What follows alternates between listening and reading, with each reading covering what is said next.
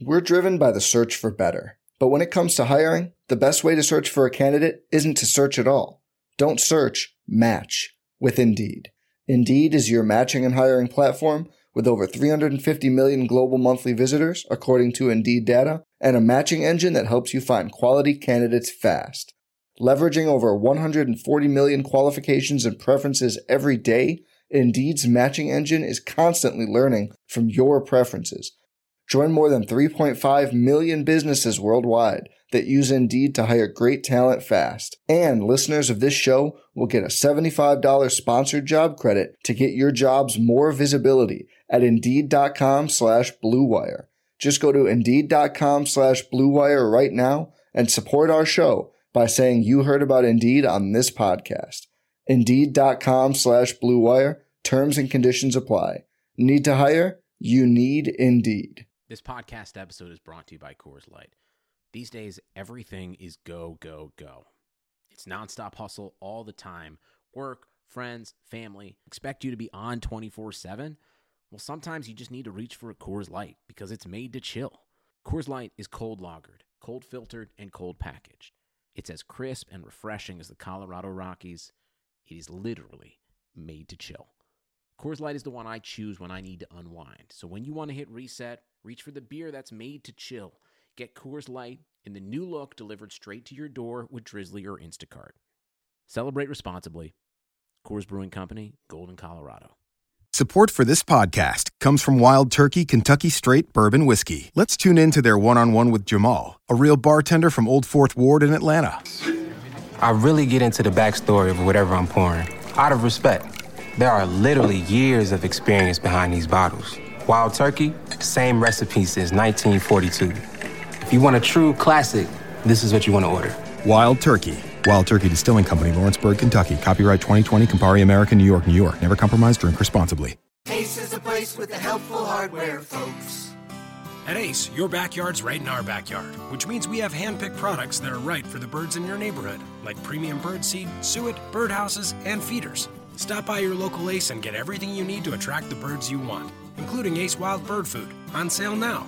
Now through Tuesday only, when you buy two 20 pound bags of wild bird food, get a third bag free. Only at Ace, the helpful place. Offer valid through February 28th at participating stores.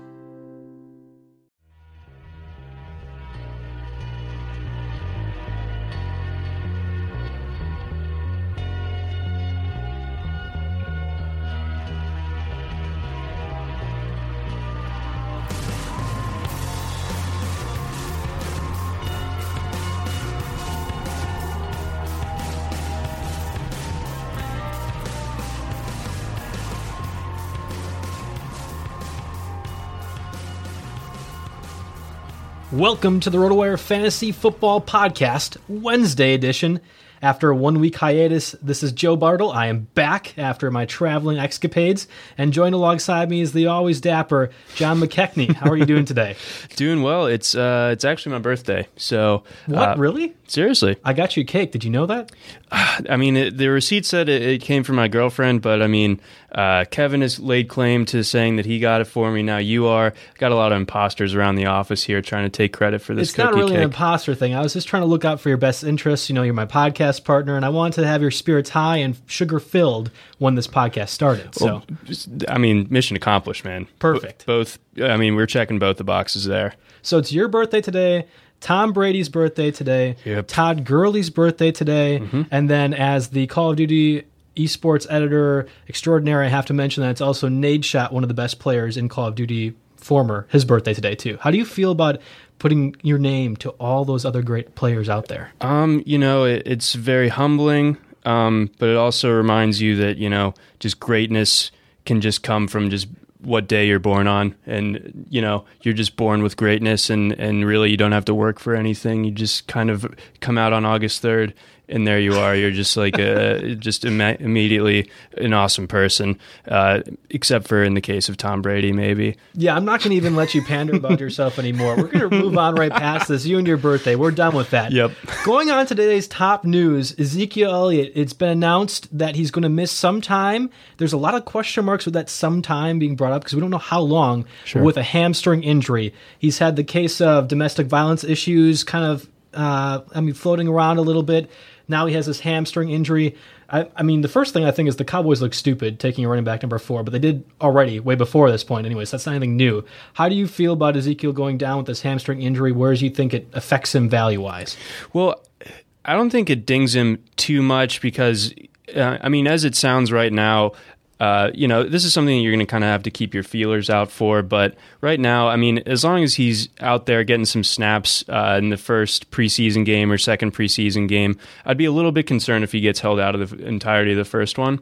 Um, but otherwise, I mean, I, you got Darren McFadden there; he's hurt. Yep. You got Alfred Morris. I guess he's going to start mixing in uh, with first team reps maybe while Ooh, uh, fun. well, yeah, Alfred so Morris, yes. really, really exciting stuff there. So, I mean, really, at the end of the day, th- this is just a camp injury. Th- These happen. Uh, in when it comes to rookie running backs, you know, something that we've said before is uh, you're you know you worry about their ability to learn the playbook uh, in time or learn the blocking schemes and things like that, and that's something that you don't have to worry so much about with Zeke. So, uh, with that, I- I'm not too too concerned at this point with him. Yeah, that's the main thing for me. Like as a rookie running back, you want to be in there at camp. You want to be with the guys. You want to be working out with the team and getting you know some camaraderie, if nothing else. And with this injury, he's not going to be in the field. He's going to be in the rehab room, and it's going to make things a little more difficult for him. I mean, he's he's got so much talent. We all know that. Um, but is that going to affect him week one, week two, week three? Could it carry on into the season? I don't know how the Cowboys are going to treat this. I'd assume since he's the number four pick, it's going to be a, a relatively like take it easy on him. But is he going to come out a little slower out of the gates? I don't know. I think he's still a first round talent. We're going to dive into him a little bit more as uh, as we talk about you know the rest of the podcast here. But I'm not too concerned with where he's at. Fair.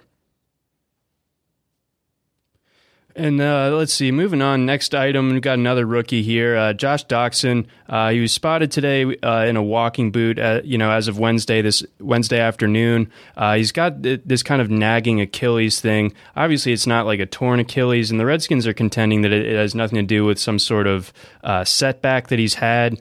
But at the same time, you just worry about uh, the, you know the Achilles is something where if if it is to go, you know there goes his whole season right there. So I understand the Redskins being cautious with him, but at one point do you, do you sort of parse out where they're being cautious versus this is a legitimate concern? Now, I just want to break this down. This was an injury that happened during training camp and like uh, off-season workouts. It was not a college thing, correct? Right. Because you're the, I mean, you're one of the two RotoWire college football experts on staff here, and I would have thought that you know if this was a lingering con- condition that had been happening in his college career, the Redskins might not have taken him number one, like in the first round. Right. Yeah. I mean, you know, he got through the combine just fine in the in the pro day, so uh, I don't think there's any any sort of indication that he'd have this uh, sort of nagging Achilles issue.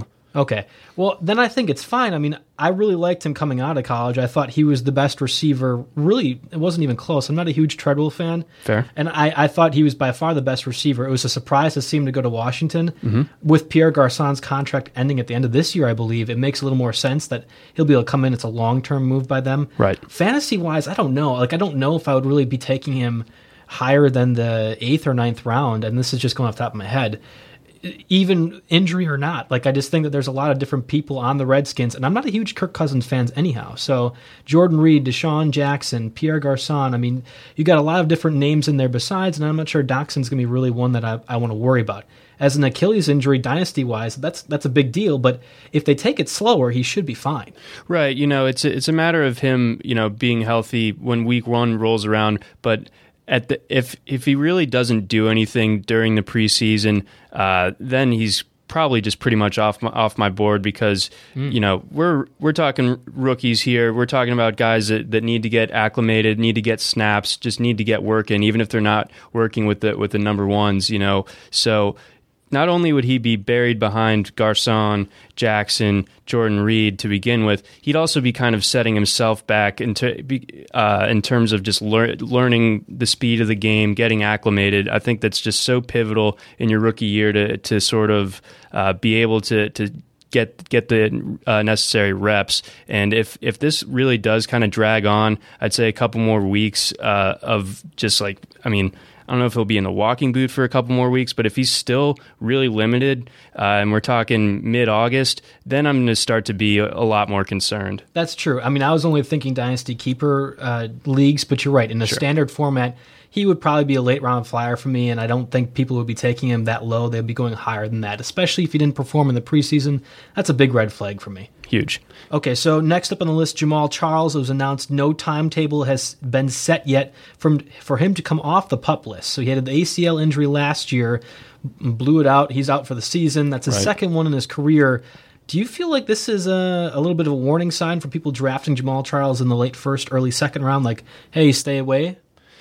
Yeah, with with him it's tough because you know he came back so well from the first one, and the, I think you know I'm no I'm no doctor, believe it or not, but uh, but uh, I follow several of them on, on, Twitter, and you know they they sort of they didn't say like oh yeah we called that J- Jamaal Charles is going to rip up his other ACL, but it, it's not completely uncommon for a player to come back from from an ACL and then uh, just the other leg, the other ACL just doesn't really. Um, I guess stabilize? respond. Yeah, it doesn't stabilize the same way. Um, it's sort of it's sort of just like a uh, there's one, you know, like the Newton's law of physics with the, you know, uh, re- equal and opposite reaction. Uh, just doesn't work out so well with the other knee sometimes. So, I mean, th- this doesn't totally scare me at this point. I mean, we are, he's an established veteran. They're not going to rush him back. I'm sure he's he's doing uh, training on the side uh, to you know trying to get it all rehabbed. So I'm not totally worried about Charles yet. Um, you know, you, you if you're if you're thinking about getting him in the late first, early second, you already knew that he had this torn ACL. Right. I don't think the pup list really swings me completely off of that if I was already t- starting to target him there. Okay, so one, I don't want you talking science ever again. That was terrible. On yeah, this on this podcast, I can't handle any more Newton's law kind of thing. I don't want to hear about PSI pressure, whatever you need in the footballs. Take science out of this, please, for the love of God. That being said, I really think that uh, you know I like Jamaal Charles. We've talked about before. I think that he's still a candidate for the first or second round kind of area. That being said, I, I think that this kind of reminds me of the Arian Foster situation. And we've seen okay. the back end of that play out now when he signed with the Dolphins, and now we don't know who's going to start. Like if it's Ajayi or if it's Foster, or if it's Drake or if it's like uh, I don't know, like Drake's mom. I'm not sure. like, we just don't know because Foster isn't healthy or doesn't appear to be healthy. Right. I have a feeling the same kind of thing is going to happen with Charles. I, I don't know his contract situation off the top of my head, but I could easily see the Chiefs saying, "Okay, bad year, good year, whatever. We cut him at the end of this year."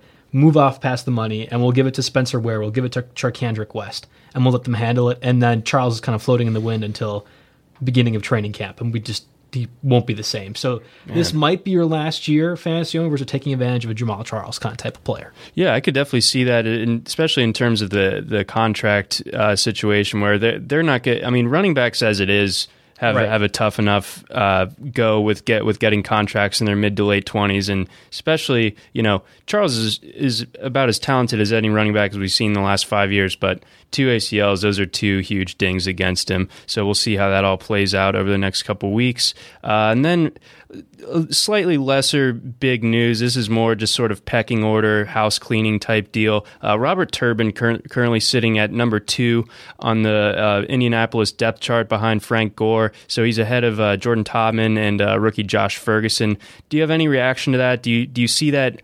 Uh, pecking order maybe changing during camp, or do you think that Turbin is a guy that you're you're kind of interested in now, given that Gore is uh, just so aged? Here's my reaction. I'm sure the listeners feel the same.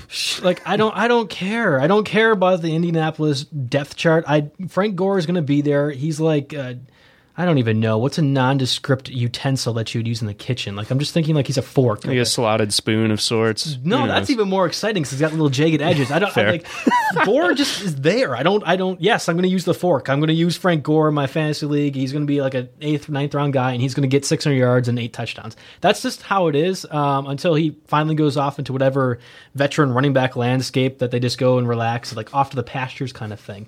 I Robert Turbin, I'm sorry, Robert Turbin is was really good that's that's an overstatement. I really feel like Robert Turbin was okay. I would Yeah. love to be described someday as an okay NFL player, but Robert Turbin was okay with the Seahawks. He has not really not nondescript for me. So uh, Right. to me, this is not a big deal. I mean, we're really gonna be focused on Andrew Luck, T.Y. Hilton, Donte Moncrief, and you know Dwayne Allen. Those are the fantasy guys for me. Frank Gore is there. Uh, Robert Turbin is there. Fergie Ferg is there. It, it's not a big deal to me. Yeah, I, th- I think uh, I think we're pretty much in agreement on that one. Nothing uh, nothing overly exciting uh, going on in their backfield. I mean, even if you get a guy like Gore, it's you're not super pumped about it. In all likelihood, that's probably a scenario where you've just gone so heavy on receiver for your first several rounds. You're just like, uh, I need a guy with carries. Yep, and that's that's basically what it is. All right, so moving on to our probably potentially favorite segment of the day, It's great. uh, the Trent Richardson Hall of Fame watch. Oh man, uh, we took quite a hit this week on the on the Trent Richardson Hall of Fame watch uh, committee. You know, we're sitting here, we're getting all excited about his his uh, his run to glory after after a few sort of lost years, a very rocky start to his career. Uh, he was going to come to Baltimore and he was going to just win the job and and just come out and really just kind of be that guy that was deserving of a top five overall pick in 2012. He got cut though. We don't deserve a hero like Trent Richardson, We don't. but we have him, or we did. He's the hero we need. cut him. Yes, but and and that's probably fair. I mean, I know we're all joking aside here, but uh, Trent Richardson, he had that one glorious, glorious year when he was the number three overall pick with the Browns. He did amazing things. Just took him a lot of carries to do amazing things, Yep. and we're we're seeing that now with the Raiders and with the Colts, and even in the third string battle with the Ravens. Richardson just can't win, despite how in shape he was coming into this. Right. He uh, didn't make it very long into camp. Yeah, so, some injury stuff happened there, and you know, after a certain amount of time, the Ravens' backfield is already so crowded with mediocre running backs. You know, they're like, oh well, this is a hurt mediocre running back that we don't have to pay very much. So there's the door. Uh, catch you later, bud. Yeah, and we did invest a high draft pick in him, like just about everybody else on the staff. So Right. I can absolutely see why Richardson was uh, showed the door, and probably was for the right cause too. Honestly, Yeah, I think so. I mean, so you know, bottom line here, Trent Richardson Hall of Fame watch this week. Uh, we're trending downwards. We're definitely going to be updating it though. I mean, I see some very important Trent Richardson news happening as the season progresses. Whether it's what he eats at McDonald's or uh, how he does in the the DJing bar. I have no idea. I have no idea what Trent Richardson is going to do now that he's not the third string running back for the Ravens. I, I don't know. picture surfaces of him wearing a football helmet with like the two beer cans on the sides. Oh man, He's just watching. just Alabama. hydrating. I feel like he's definitely due for one of those ESPN commercials that's like, "Hey, remember when I was great at Alabama?" And then it'll be like turning to I don't know Eddie Lacy, who it could very well be down that road like next year. Be like, "Yeah, those were great times." And then we turn to somebody else, and they're all talking at the couch at the same time. Yeah, I can absolutely see that happening. almost like a washed up Heisman house type of deal. Yeah, basically, basically. All right, so um, this was a segment that I thought up of on the airport. On the airport, I think on the airplane Ah, yes. while I had left the airport. Thank you, Joe, for being an idiot. Um, and I honestly don't know how it's going to go. I mean, we we talked about it, we never really practiced it. So Oh, yeah. I know this lead up is really great. The listeners are going to be really excited for something like this, but uh, it's a game that I'm going to call Fantasy Tunes, where John and I pick different songs, whether we like or dislike, and kind of attach them to players in fantasy football. It can be based off of a lyric, like one line in the song. It could be based off of how you feel about the song entirely, whether it's a good song, bad song, and whatever.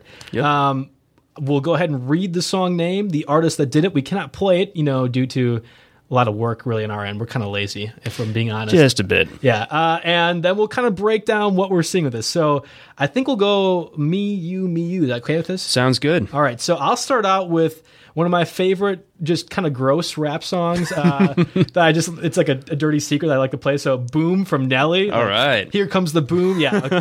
this is a pretty self explanatory one for me, but it's Eddie Lacy that is lowering the boom in this song. True. I know that there's uh, some concern. Like Eddie, Eddie let down a lot of people last year. Mm-hmm. We had we had Tubbygate 2015, where Eddie showed up just a tad bit overweight, like Yeah, you know, you know. 40 to 50 pounds, and that really hurt because he was being taken high first round. Yeah. and he, he did not perform like many other running backs in the first round, but he did not perform. I'm back on the Eddie Lacy train. Regardless of P90X, regardless of looking fit coming into camp, I really think Eddie's got a shot. Now, prior to Tubby Gate, we had over 1,100 yards in back to back years. We had over 20 catches, had a combined like 684 receiving yards. Lacy is a focal point of the offense, and with Jordy Nelson back, with Rodgers hopefully doing Rodgers things, I don't know. Um, I think Lacy has a real shot to bounce back in those numbers. And considering he's being had in the mid second round for ESPN ADP, that's terrific value for me. Like, I think he's a late first round candidate, depending on if you want to go receiver or tight end, whatever. I think that he could fall into that mix. And I've only heard where he's dropping down in this. And I think that's, that's not good news except for fantasy owners to take it Lacy. Exactly, exactly. Yeah. So you you're basically saying here your main premise here comes the boom. The boom is coming, and the boom is Eddie Lacy. Boom is Eddie Lacy. That's there we go. Right. I like it. Um, I'm gonna I'm gonna start off with, with mine. It's not the strongest song choice, but this is our first time running through this segment, so I kind of had to throw some get me over uh, fastballs, you know, just That's to fair. just to get one. Uh, so you know, we got "Don't Stop Believing" and by Journey, and I, I, look at this two ways. You can either look at it as a "Don't Stop Believing," as as in a guy uh, that has a, a a, a, kind of checkered injury past, but you still feel like he's gonna get there, he's gonna make it. Or uh, we're talking about a guy that's played out, overplayed, but somehow still has value, still is popping up everywhere. Okay. So f- from the first uh, way of looking at it, I, I look at the Breshad Perriman, Kevin, Kevin White. Uh, type of angle where you know these are guys that were taken in the first round. They have so much upside. Their college tape is just outrageous, but neither of them played a snap uh, last year. And for me, this is this is very tough because the the reports on them have been relatively mixed to this point in camp. I, am pretty sure, but am I am I going to stop believing in them? Not quite yet. Oh, okay. not quite yet. Really? Seriously, yeah. I mean, I mean, at least in in the case of of, of really both of them, actually, uh, Kevin White. I mean, if if his uh, leg thing, you know, ends up being all right and he can get on the field, I think him being across from Jeffery, that's going to be pretty serious. I, I, you know, I had a lot of faith in that coming into last year before, you know, ultimately he was put on IR. Perriman is another case where if he is healthy, he can be he can be a difference maker in that offense, given you know the sort of lack of talent uh, that uh, that's around there. I mean, Kamar Aiken, I like him, but you can't get overly excited about him. Uh, I'll never discount Steve Smith because I don't want him to beat me up. Yep, that's true. But uh, you know, we do have a 37 year old coming off an Achilles tear. Facts only. Just saying. Yep. Um, and then as far as like the overplayed guy that that's still hanging around, uh, he's a guy that we mentioned earlier here on the pod, Frank Gore. He really he, he to me embodies "Don't Stop Believing." You're a little bit tired of it. You've heard it all before. You've seen it all before but it's not really going anywhere. Still, still a relevant thing uh, that you have to uh, deal with on a, on a semi regular basis. So that that's kind of my feeling on those guys. Those are my don't stop believing uh, candidates. I'll add one more way to look at this don't stop believing line because uh, it's very good uh, what you did there, but we also have to factor in the overplay at weddings. Like I've been in, to two weddings in this last month, and I can tell you that "Don't Stop Believing" hit both of those.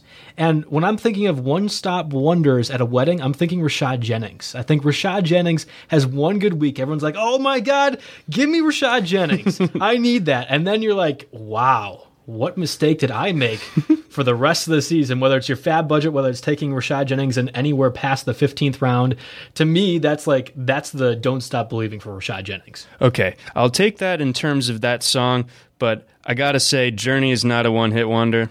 Just putting that out no, there. No, no, I, I love Journey. I understand that. And I also love the song too. But I'm saying at weddings in particular, sure. I hear that all the time. And then I'm always questioning why the heck did that end up being at a wedding? That's mm-hmm. that's where I'm going. All right. Gotcha. So talking about songs that question why we're even bringing up in the first place, uh, I'm ready. I'm here. I'm going to embarrass myself. I'm fine with that. I like it. As I was listening on the airplane, not airport, um, Eighth World Wonder popped up on my popped up on my soundtrack, and I was like, you know what? This is a great song. And I don't even care. I love it. Kimberley Locke, thank you very much for bringing that into my life. Uh, when I'm sad, when I'm just kind of huddling in a corner, just thinking about my poor fantasy season from the year before, I will play that song. It makes me feel better. So I first needed to embarrass myself. I just had to bring the song into play. Uh, and then I was thinking, how can I actually make this work for our segment? Sure. Okay, so I went to look at the FBC rankings and uh, the ADP. And Ezekiel Elliott, our boy before hamstring injury and all, was listed as the eighth uh, eighth player. So Oh. he's my eighth world wonder. I love Ezekiel. Um, I actually took him in a different league that we're going to talk about just a little bit later on. I think that he's got a lot of potential behind the Cowboys' offensive line. I'm not thrilled with Alfred Morris. I am not thrilled with Darren McFadden. I'm not thrilled with Kellen Moore, and I'm not even sure how that factor, factors into this at all. But I'm Sure, just- you, you just I throw just him under the throw bus. that in there. Yes, yeah. So I think Ezekiel's got a real shot to to be successful. I just know that Darren rushed for over a thousand yards, and Darren is a broken bus. I, don't- Right. I don't know how else to put it. Like I just, he's just never very healthy, and he was with that. So I can only imagine as long as Ezekiel can get past this hamstring injury, and Ezekiel can get past whatever this domestic violence thing is, which is a very serious thing. Sure. not- like that's a big deal to me. Uh, if he can get past both of those, he's definitely worth uh, first round pick, and he should be much higher than eighth overall.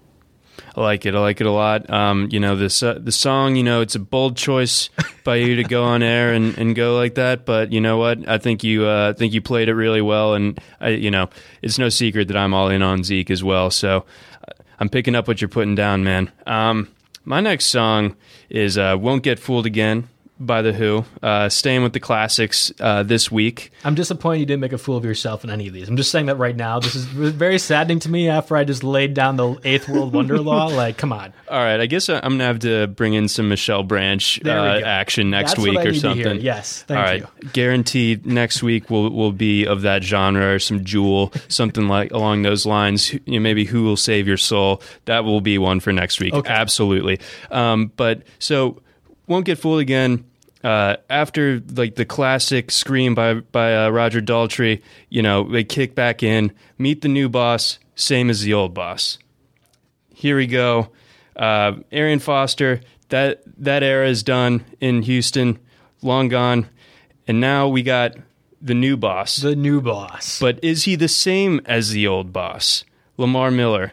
I'm talking about him because we might be seeing a guy that that is just put in like in an awesome situation where he can sort of be that Arian Foster 2.0. I mean, he hasn't gotten uh, the gaudy catch numbers that, that Foster has put up uh, or put up in his peak years in Houston, but Lamar Miller's a guy that's only 25. He's shown the ability to catch the ball out of the backfield. Uh, I like the I like the idea of him uh, being the the featured back in that offense when Brock Osweiler's the quarterback. They're probably, you know, going to be leaning on the run Yeah. a pretty fair amount. So I think Lamar Miller is the new boss here, and I think he's the same as the old boss. If you think of the old boss as good Arian Foster, I like this. I like how this worked. I mean, because Arian Foster was great for so many years in fantasy, Oh, yeah. whether it was PPR or standard, he was terrific.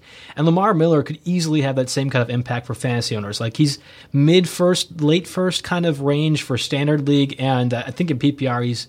He's probably around that too, or I messed it up somehow. That's probably what happened. Pretty consistently messing things up nowadays. Anyway, um, I, Lamar Miller to me is a great person to invest in um, this year when you like when we're a little lo- lower on him, and then when he goes ahead and gets 1,200 yards and 12 touchdowns, then he's going to be far too high coming into drafts next year. So the new boss to me is going to be just as good as the old boss. Using your your music analogies right now. there we go. I like it. All right, so for my final song for our Fantasy Tunes game today, uh, I'm going to a great rap song. I, I don't even think this is bad. I won't even knock it. I- No, this is a classic. yeah, this is a classic. Eminem, "Lose Yourself." Uh, I'm just thinking of the very first verse. Like when I'm getting jacked for something, when Yes. I'm ready to write a really, really good note, I put on my "Lose Yourself." There we go. I get into it. I look at the. You had one shot, one opportunity to seize everything you wanted in one moment. Would you capture it or would you let it slip? And I'm thinking, I'm not going to let this slip. I'm going to write this note really, really well.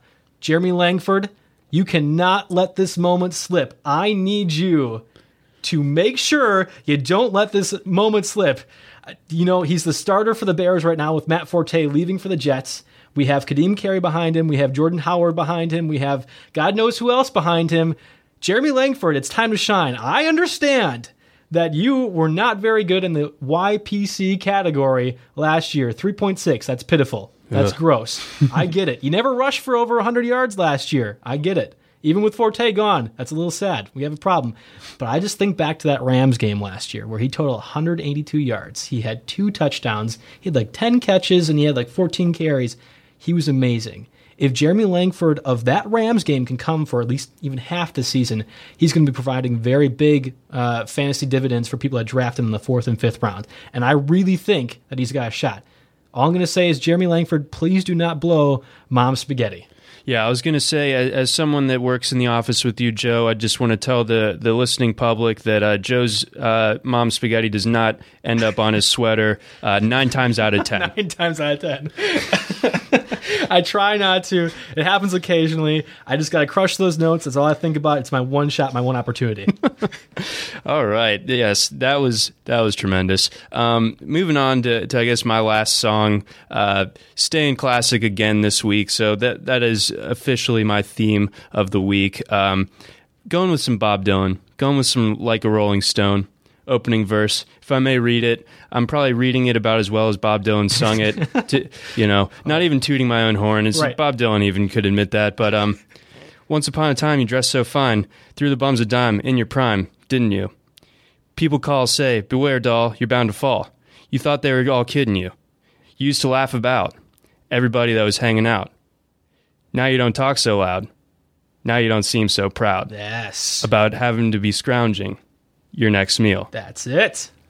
So that that really spoke to me as, as sort of a who's a guy that that was like, you know, hot you know what a couple years back you know this guy had the world uh, on a string and now like where has he been he's he's he's switching teams he's like getting cut getting picked up getting barely used um, for me vernon davis stuck out at 1st mm-hmm. you know, because his his downfall has been pretty precipitous. I mean, but at least in his case, like he had a very excellent prime, really good career. You know, this is understandable for a guy that that's his age. But I think it this really sticks to Alfred Morris a lot. You know, and now now that you got Zeke and McFadden banged up, this may, this may sound a little bit dumber coming from me, but Morris is a guy that. Do you remember? You know, RG 3's rookie year. Oh, yeah. I mean, he was like oh man, they're running the read option. Like Morris is just getting all these great carries, and and you know Griffin with the sleight of hand is just faking everybody out, and you know Morris is getting all these like awesome lanes to run through, and then you know he gets basically benched for you know some late round rookies last year, barely Colt McCoy too. Let's not forget that. I mean, absolutely. Oh yeah, I think Colt McCoy fits, for the, fits for this the narrative. for the RG three. I was saying I thought you were talking about RG three getting benched. My fault. Oh sure, yeah, there, there is that element. I think RG three definitely fits the bill uh, as far as the like a Rolling Stone is concerned. Although I do feel like he he should land on his feet in Cleveland. At least I hope so at this point. But uh, yeah, Morris is a guy that that I think uh, definitely fits the bill as this Rolling Stone. Uh, really, just kind of a, a very quick uh, outhouse or penthouse to the outhouse type of uh, career arc. You know, Alfred Morris is an interesting case because he quietly had over a thousand rushing yards in each of his first three seasons. We had that awesome RG three year, but even before, or like even after that, he was he was pretty successful. He right. wasn't anything in PPR, which is why no one really looked at him. But for basically what Jeremy Hill is now, I mean, he was just a grounder, get the yardage kind of thing, and get the touchdowns. So Alfred was successful in that sense, and he was always somebody you could count on later on in the rounds, like fourth, fifth, and be like, all right, I plug and play kind of thing. Sure. That wasn't the case last year. And I mean, it's interesting that you pick a new Redskin and an old Redskin for this because right. Vernon Davis was similar. I mean, fantasy purposes, he was the stud for a little while. Yep. It wasn't Gronk blowing out his knee; it was uh, Vernon Davis doing things in the field. So I think this this definitely works in my mind, and I'm, I also think both are done. Like I, I just don't I don't believe in Alfred Morris even behind the Cowboys' offensive line. I don't believe in him, and I certainly don't believe in Vernon Davis and whatever he's going to do with Kirk Cousins, who I also don't like. So, right, you know, I think that uh, in both cases, these guys are probably on their last contract or close to it, if nothing else. I think so too. All right, so we've broken down the news that's happened, taken place. We've done our good old uh, Trent Richardson Hall of Fame watch, and we went through a really pitiful fantasy tune segment where we both tried to sing, rap, read lines that didn't quite make sense for two white guys. Yeah, no, it. Um a little bit of a bumpy start there, but uh, I thoroughly enjoyed it. Yeah, uh, all right. So we'll go down to our bread and butter. Uh, I'm going to be in fantasy leagues every week, I think, for the next month. So we have a lot to talk about. I'm never really one to like listening to somebody's league. That's not really my thing when I'm listening to podcasts. So um, I'm going to try and steer away for that best I can. But I just participated in the ottoneu draft RotoWire one, so it's it's kind of like a dynasty keeper league. Um, just breaking down some of the rules. Each person has a four hundred dollar budget, so this is an auction league. You can use that money on free agency throughout the year, so you don't want to necessarily spend all that four hundred dollars right away come the auction to start. Um, we have a twenty player roster, and the cool part about this is that you can keep players for how many for however many years you want. So um, uh, we'll go through this a little bit more, but I spent seventy five dollars on Marcus Mariota. I'll have him for $75 next year, depending on if somebody bids him up during the offseason program. I don't really know a lot about this. This is my first time being a part of this kind of draft, so I can't really tell you what's going to happen during the offseason, how the prices uh, inflation it inflate. I right. don't know the right word for this right now, but moving up. I, I can't really tell you that. All I can tell you is I think this is a good way to look at some auction value both for standard and dynasty purposes. In case there's a few listeners out there that are breaking it down and preparing for that this is a good way to go ahead and look through it a little bit. So um, we had about half of our teams drafted. There's some mechanical issues that were taking place so we couldn't get through all of it. We're going to start it up again tomorrow around nine o'clock. Don't know why the time matters for the listeners, but I need to immerse you guys in what's happening. So you know what Joe's doing at nine in the morning. Well, no, it's nine at night, but yeah, oh, even better. I'll be studying at nine in the morning. I should be doing other stuff, but I'll probably be studying. Um, so we had a, a, whole bunch of players go down uh, in this draft so far, in the auction league, and because it's a basically two PPR league where we can start another quarterback. Quarterbacks really went off the board right away. There was a lot that were thrown out there. We saw Andrew Luck go $84, Aaron Rodgers $80, Cam Newton 78. I thought that was pretty good prices for those and they were all right away in the beginning. So we all had a bunch of money to spend and we didn't want to spend it right away. Right. That's kind of that's and I've never done an auction league before, so this was kind of a new experience for me and we broke it down that way. There's a couple of other interesting numbers I know Mario, you, or sorry, not Mario, John, you have in front of you. I'm just looking at Mario spending a whole bunch of money on one particular receiver. Yeah. Is there any of these that you that do you stand out in front of you? We'll go through my team in a little bit, but just any numbers that you see like, oh boy, or oh wow. Um, I'm interested that, that Drew Brees was the what the fifth most expensive quarterback taken. Uh, I mean, I think that that's that's the thing where I would imagine that pers- that drafter's strategy is probably to not retain him uh, for too for too too long.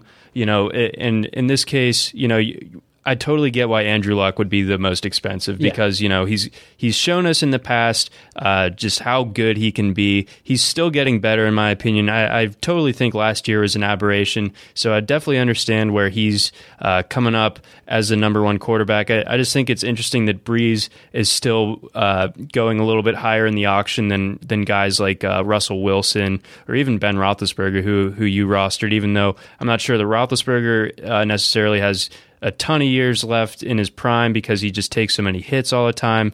But uh, for Brees to be no, like the fifth overall, it was a little bit uh, interesting to me. That was one of the big numbers that I was surprised with. Um, just for comparison's sake, Russell Wilson was $68, Blake Bortles $68, and Jameis Winston $65. So those were all underneath Drew Brees, who was $69. Um, I, I would take all three of those guys, especially in a dynasty league format, far above Drew Brees. Obviously, I was out of that bidding process right away, but the other guys were, were pretty early on, and I, I, just didn't want to commit that much money when I really had a love for Marcus Mariota, right. which I feel like was a mistake, but we can get to that in a little bit. Um, to me, Brees is done in the sense that I don't think he has longer than two years. I know his contract is going to be up either this year or next year, um, and I and I'm concerned that he'll just end up going to a different team that won't be fantasy impactful. That's what I'm concerned with. Right, Drew Brees' contract is up this year, right? It, yeah, it's it's nearing its end. I'm not sure the exact details. Uh, I'll look that up here in a second, but um, yeah, I, am not sure I see him like landing with another team per se, but I could see him uh, just the wall can can hit him pretty quick. Um, I'm not saying that he's. I mean, Peyton Manning's like it's his own different thing because he had the neck fusion surgeries right. and all. Um, but it, what, what I'm saying is is that Brees is a guy that you could definitely see uh, taking that step down, and it happens before you even think, like well before you think it's going to. Like it's something that you're going to draft him at what his perceived value is, and then you're going to be stuck with him. Well, I thought that was going to happen last year, and he ended up rebounding after like a really poor performance. But for me, I'm looking at like, okay, if we were to do this all again next year would he still be the fifth highest quarterback? Probably not. Like I don't, I don't think so. I think that you'd see, or I hope you'd see at least Blake Bortles or Russell Wilson or Jameis Winston or even a guy like Kirk Cousins. Again, I don't like him, but uh, if he would, they would actually go ahead of Drew Brees in this situation. Where I got Roethlisberger, I think he was like eight or nine, $63. I felt really comfortable with that. He was one of the guys I targeted coming into the draft because I think he's got a few more years in him, like three or four is, is what I was thinking. And in the dynamic Pittsburgh offense, I, I need a Roethlisberger kind of guy, if nothing else, because I'm waiting on Mariota to, to be that man, that one person in shining armor that can count on each and every week. And I don't Yep. think he's there quite yet. Sure. Yeah. So you know that that's a really good sort of insurance policy because Roethlisberger is a guy that I'm going for in a lot of just single season formats because you you just gotta love uh, the supporting he has around him. Even if Le'Veon Bell is suspended for a couple games, I noticed that you still weren't really particularly deterred by that. Um, not one bit. Not, and we've discussed like that, that. before. Gumption. I wasn't. I was not deterred at all. I, I've liked him coming out of Michigan State the whole time. So like, it's not a big deal to me. The suspensions. I don't like that we have to keep dealing with it. But at least it's not like uh, you killed a person, Aaron Hernandez style. Like that- Sure. there's there, there's worse things than you know indulging in a few extracurricular activities outside of the football field. Right. Shows a bit of stupidity in my mind, but again, I'm not going to knock somebody necessarily for that. Before we go into Le'Veon Bell, though, I want to talk about two picks that I thought were on completely different sides of the spectrum money wise, and they're both from our college football dynasty expert um, Mario Puig. I keep bringing him up on this because I, I think I respect him so much. That's why I'm bringing him on our podcast. he is a brain. Yeah. Julio Jones was the highest player in this PPR format league. He went for $100. The next closest player was Antonio Brown with 87, and then we had the Andrew Luck Odell 84 range. So he, I mean, I, I'll say it, he grossly overpaid for Julio, and he said as much in the chats. He just loves Julio so much. To me, that was a shocking price to pay when we're seeing Antonio and Odell go in the mid to late or like mid to late 80s range. I don't think Julio is that much better than Odell. Like I, I honestly think that if I were to go and do this over again, I'm putting more money on Odell than I am on Julio Jones. I think that that Jones, when he's healthy, um, and it always seems like he he's not like you know injury prone to the extent where he's like missing half the season all the time. But it, it always feels like you know his ankle or his hamstring or his knee just kind of bites on him a little bit, and it, it takes him away from being completely hundred percent. But I, you know, I, maybe this is just me uh, being influenced by Mario, but when Julio Jones is 100%, uh, I don't know if there's a bigger physical freak in the NFL now uh, at the wide receiver position than Jones, especially now that Calvin Johnson's out of the league. Um, for him to go thirteen dollars ahead of the of the of of a guy like Antonio Brown, uh, when we're talking, you know, in segments of hundred dollars here, I mean, he's spending a quarter of his salary, Right. uh, or of qu- you know, and how much would you say that the general uh, population in your draft w- was leaving for uh, like free agent bidding? Um, I, well, it sounds like it's going to be about 25 to 55, 65 range. I, we don't really quite know yet. I know that I have spent the most money out of anyone in our league, and that's because, yeah, I have not done a very good job of saving. I just like really liking a few players. Um, but I still have about $120 left, and I have a, a roster of, well, looks like 15 that I need to fill out, and I'm going to be peppering a few of the younger guys in the mix there. But so I'm saying about 25 to 55 is what people are expecting to leave behind. Okay, so you factor that in, and you're you're. I mean, you you're really going all in with this. I mean, Mario's definitely pushing his chips to the middle of the table, saying, "I 100% believe that Julio Jones not only is going to be the best receiver this year, but for several years to come, and he's worth every penny of the one fourth of my uh, entire uh, budget." budget. Yeah, I mean that's the thing. I'm I'm a little concerned because there could be a place where somebody tries to inflate his price and, and force Mario's hand. I'm not sure how that situation would be beneficial for him, but you know I gotta trust his judgment for most of this stuff. I think about physical freaks, and you're right. Julio is amazing. You look at a guy like Allen Robinson, who's 6'3 and just as big as Julio is, and he's got a young quarterback like Blake Bortles and a young dynamic offense that's still changing, still developing around potentially Allen Robinson. True. And considering he went $65, I mean, that's 35 less than Julio. That's a big, not a red flag to me, but like, okay, yeah, I'm not sure I would have valued Julio as high as Mario did. Okay, that yeah, that's an excellent. Yeah, uh, Robinson right there is a really good signpost for for or measuring stick for for where you're really seeing uh, jo- uh, Jones versus Robinson here because yeah, thirty five dollars ahead of him. That that really is uh, significant, Yeah, especially when you consider the better player. Sure, but Robinson is is in that offense uh, that's exciting, and it, you, we imagine it's only going to get better. I think th- this is what is going to be his third year, Right. So I mean, there there's so much upside there, and Bortles is only getting better. I know some people uh, can ding Bortles for for the catchability of his passes, this and that, but uh, I feel like he's a, he's a awesome option in terms of fantasy. Yeah. So Okay, so we're ragging I'm on in. Mario. I get it with the Julio thing. Like that's a lot to put in on one player in particular. Looking at um, his roster after that, to build out when you're putting so much money on one player, you have to find smaller people. Now he went pretty big in the college area, which we're going to get to in a little bit. But the one pick I really liked that he, I feel like got able to sneak out of there was Carson Wentz for thirty dollars. Like to me, that was a big deal because I really liked Carson Wentz. Out of the two rookie quarterbacks, Carson's by far my favorite. I do not believe in Jared Goff. I don't think he's going to be that good. And especially in the Rams offense where the offensive line isn't all that great, you don't have many receiving options. And if the offensive line isn't great, Todd Gurley might not be great. You're going to have a lot of pressure on Jared Goff, and I'm worried that it'll be a situation like Derek Carr was with the Texans when it first came in.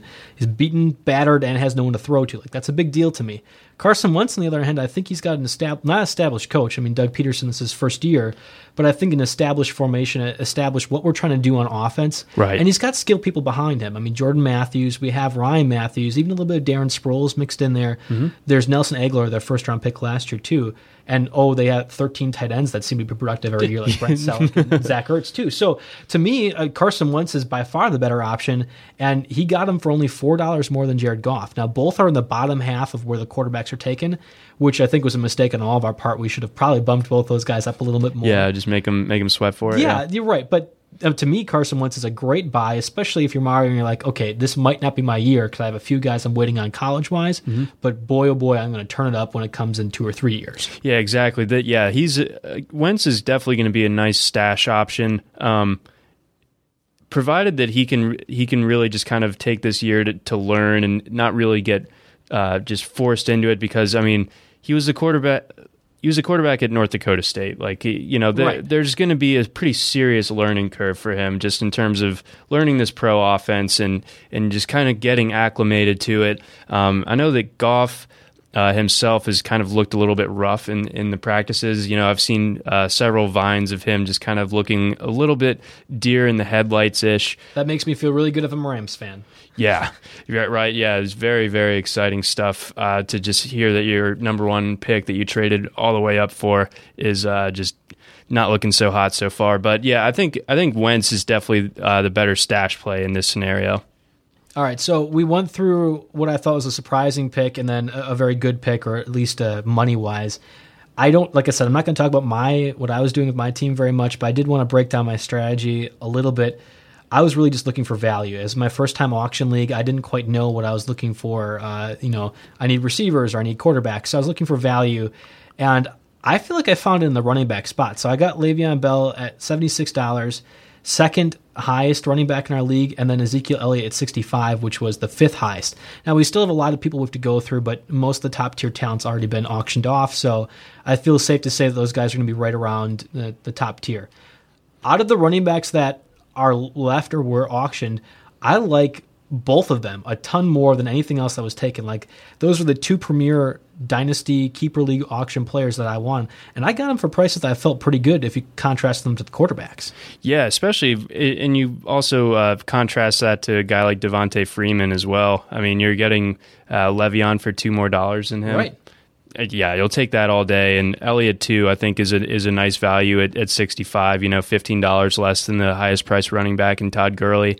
Uh, especially you know considering the team context in this scenario with with the line that he's going to be able to run behind. That's that's a really nice pickup right there. I don't mind having to find a few running backs, backup wise or other, like college, for the four games the Bell is gone. Like I don't, that doesn't really worry me so much. I think that I now have two of the top running backs. I have a quarterback, at least one in Roethlisberger that I can count on, and I'm going to fill it out with a receiver. I really feel like it's a deep thing. We've been talking about that in our other leagues, and especially for standard leagues, receiver is so deep that I could get starters in the seventh, eighth, ninth round.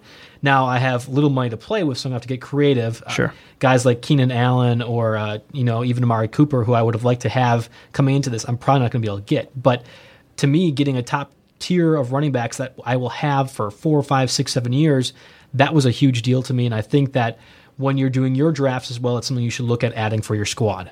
No, that's a, that's a really good way of looking at it, especially uh, with how with how steep the drop off is at running back compared to wide receiver. You know, like you said, you can get a quality receiver for way less than than uh, some of these top guys, the prices that some of these top guys are going at, and you can get a guy like Keenan Allen or, or Golden Tate for for a pretty decreased price, and you don't have to worry about it so much, and you still feel like you're getting uh, solid returns on it. Whereas with running back, I mean, once you get I'd say looks like the line of demarcation in this is really Adrian Peterson at 63, and then it drops down to Demarco at 45. And obviously, he's on a team that just uh, spent a second round pick on a running back. Right, right. I mean, absolutely. And I think we'll see some of those rookie running backs start coming off the board in day two of this draft. I kind of like that in day two on Thursday. Right and on. we'll see more uh, fluctuation, but I really do think that you're not going to see somebody go that much higher than DeMarco Murray at 40, 45 with what we have remaining in the area. So, with a couple minutes left on the clock here uh, for our podcast, we have the unique aspect of the ottoneu's that you can take college players and kind of sit on them for years. Their stats don't count for your team, but they're like a, a stashed away spot. So, of course, Mario was really mining the the college field. There's a few other people that were chipping in. I grabbed Nick Nick Chubb right away for eleven dollars. Right on. I need to go and just talk with you, pick your brain on a few other players that I need to be looking at for this draft because to me, I'm really valuing receivers and I'm really valuing running backs. I can worry about the tight ends and quarterbacks later on, but who are some really key guys in the college industry that I should be looking out for? Um, really kind of deep dive uh, dynasty. This this is a guy that is a true sophomore. Um, he gets a lot of hype in sort of the the deeper draft Twitter circles. Um, this one guy I follow is is uh, kind of leading the charge on this guy. Uh, Derrius Guice um, at LSU is a guy that you're going to want to keep an eye on. He's he's Fournette's backup, so you probably don't know a ton about him. Okay. He only got you know like 80 carries last year or something like that, but he I think he was averaging about eight yards a carry. Like I mean the guy is some this guy this one guy argues that he's better than Fournette, Wow. right? And wow, he's and Fournette went for twenty dollars in our league. That's that's a pretty high price for a, a college running back. I mean, he's not even going to be playing for an NFL team. Twenty dollars is pretty high. So you're saying he, he could be potentially better than Fournette? That's what that's what some people are saying, and you know I've been kind of going through writing up our, our outlooks for the college season, and I looked at uh, at Guice's tape, and it, it it is really impressive for a guy uh, that's his size that has the kind of shake and uh, flexibility. Uh, he's a- he's a really impressive guy, so uh, he's he's someone to look out for. I think uh, Dalvin Cook, he's a draft eligible guy this this coming year. Uh, Florida State's running back. Uh, I'd say he's probably like the biggest are the best big play threat in the college game right now in ter- from the running back position. Uh, his speed is just like outrageous in terms of you know he gets the ball and he's gone. Okay. It- it's really unbelievable to watch. Uh, I remember just last year uh, we're watching a Florida State game. He rips off uh, you know thirty yard run and then oh crap he's on the sidelines just getting his hamstring like rolled out mercilessly on the table and we're just like oh boy and then two two snaps later he's back in ru- you know running off the off the left tackle for a touchdown like Now it- he's a Heisman Trophy candidate. I mean, for this year, yeah. correct? Yeah, and Florida State is is the kind of team that, that could compete uh, with Clemson for the ACC crown, and with that, uh, they he should be able to be in that in that conversation. Is there any receivers in particular that I should be trying to focus on? We already had Corey Davis go off the board, but that really hasn't been a mind that's been uh, unearthed too much in this league, and that's probably going to be what happens. I, I don't imagine many of these guys are really diving too deep into the, the college area ranks, but I want to make sure I have the upper hand of Mario, and I need to find some receivers. Okay, fair enough. Uh, as far as receivers are concerned, some people uh, really like uh, Mike Williams from Clemson. Uh, he missed pretty much all of last year except for maybe the first quarter of the first game because he uh, fractured a, a bone in his neck. Uh, kind of a scary incident, but he's got serious, serious talent. He's a big guy, really fast. Uh, pretty much everything you you look for in a receiver, and all all signs are pointing to him being back healthy, ready to go. So he should he should be Deshaun Watson's top target this year. And Deshaun Watson, for my money, is the best college quarterback we've seen in a few, you know, pretty much since Jameis. So Oh, I was going to say before Andrew Luck. I mean, it, talent wise, is he better than Andrew Luck? Oh no, I'm not. I'm not. I'm not going to bury myself under that okay, take. Gotcha. All right, all right, gotcha. but um, yeah, Watson. Watson's a guy. I was there for for his first game. Uh, Clemson started a fifth year guy that had just kind of sat on the bench for a while, and then they were really struggling. They bring in this true freshman, and he starts dominating. And then for whatever reason, Dabo took him back out. I mean, Clemson really kind of had Georgia on the ropes in that game, and and could have uh, stuck with us, but then. It ended up kind of being the Todd Gurley game. Now I'm getting all sentimental. Well, yeah, yeah but you uh, have every once. but you know, Mike Williams is a receiver that that you'd look out for. Um, I have always had reservations about USC wide receivers. Yeah, Marquise Lee is my favorite one that ended up being not very good, but I thought he was going to be terrific. Sure, and you know Agholor. I mean, it goes all the way back to to the Mike Williams. Oh, yeah, you know, uh, geez. Uh, Of course. So Thank they lines.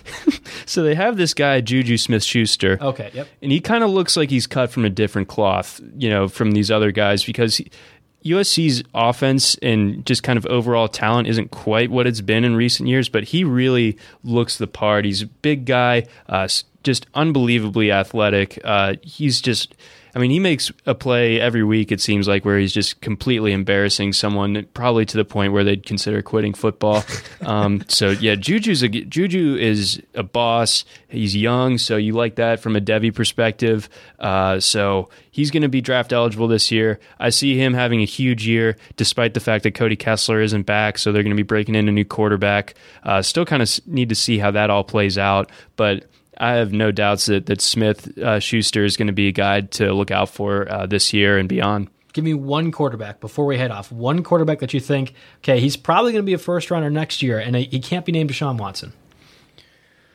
Okay, so a, fir- a first rounder for 2017, not not 2018. Right. Hmm. Hmm. Hmm. I know I'm putting you on the spot here. We don't have this in the podcast notes. Uh, I'm just, just going off of Uh, your knowledge that you can handle this one. Okay, uh, I think Brad Kaaya is a guy that that is probably he checks a lot of the boxes. For me, he doesn't uh, totally uh, bowl me over with his talent, but he's he's come into Miami and he started from day one as a true freshman.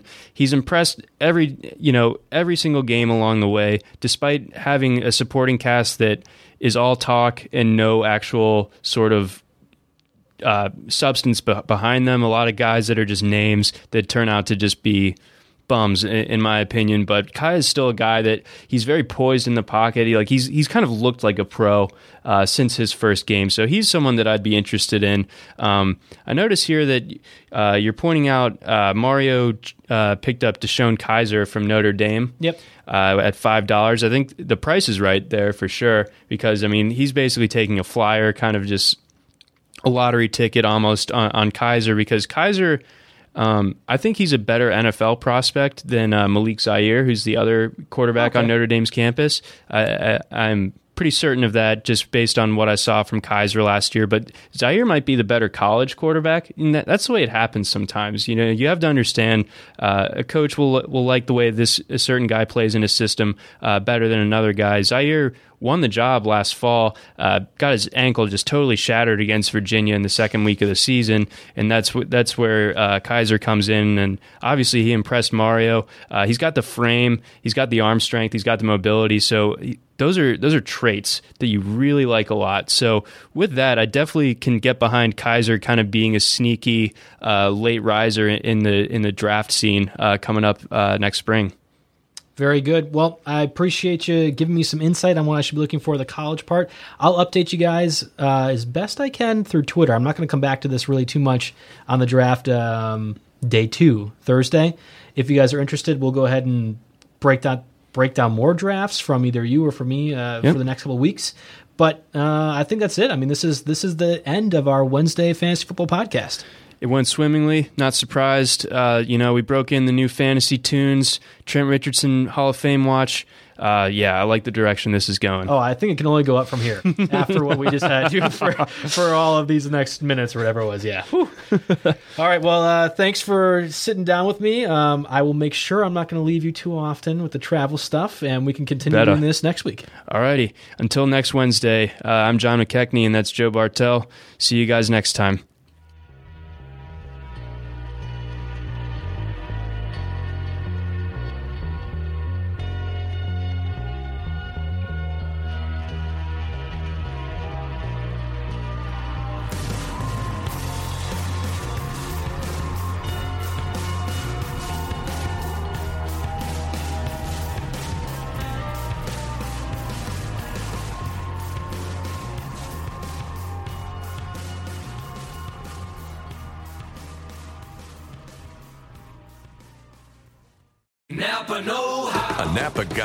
Knows that by the foot, there's no better ride than an old station wagon. Room for six people facing forward, two people facing backward, and a whole lot of luggage, lumber, and bicycles haphazardly strapped to the roof. If you can parallel park that beast, you can park anything. And with some quality parts and a little Napa know how, you can keep your land ship running longer, stronger.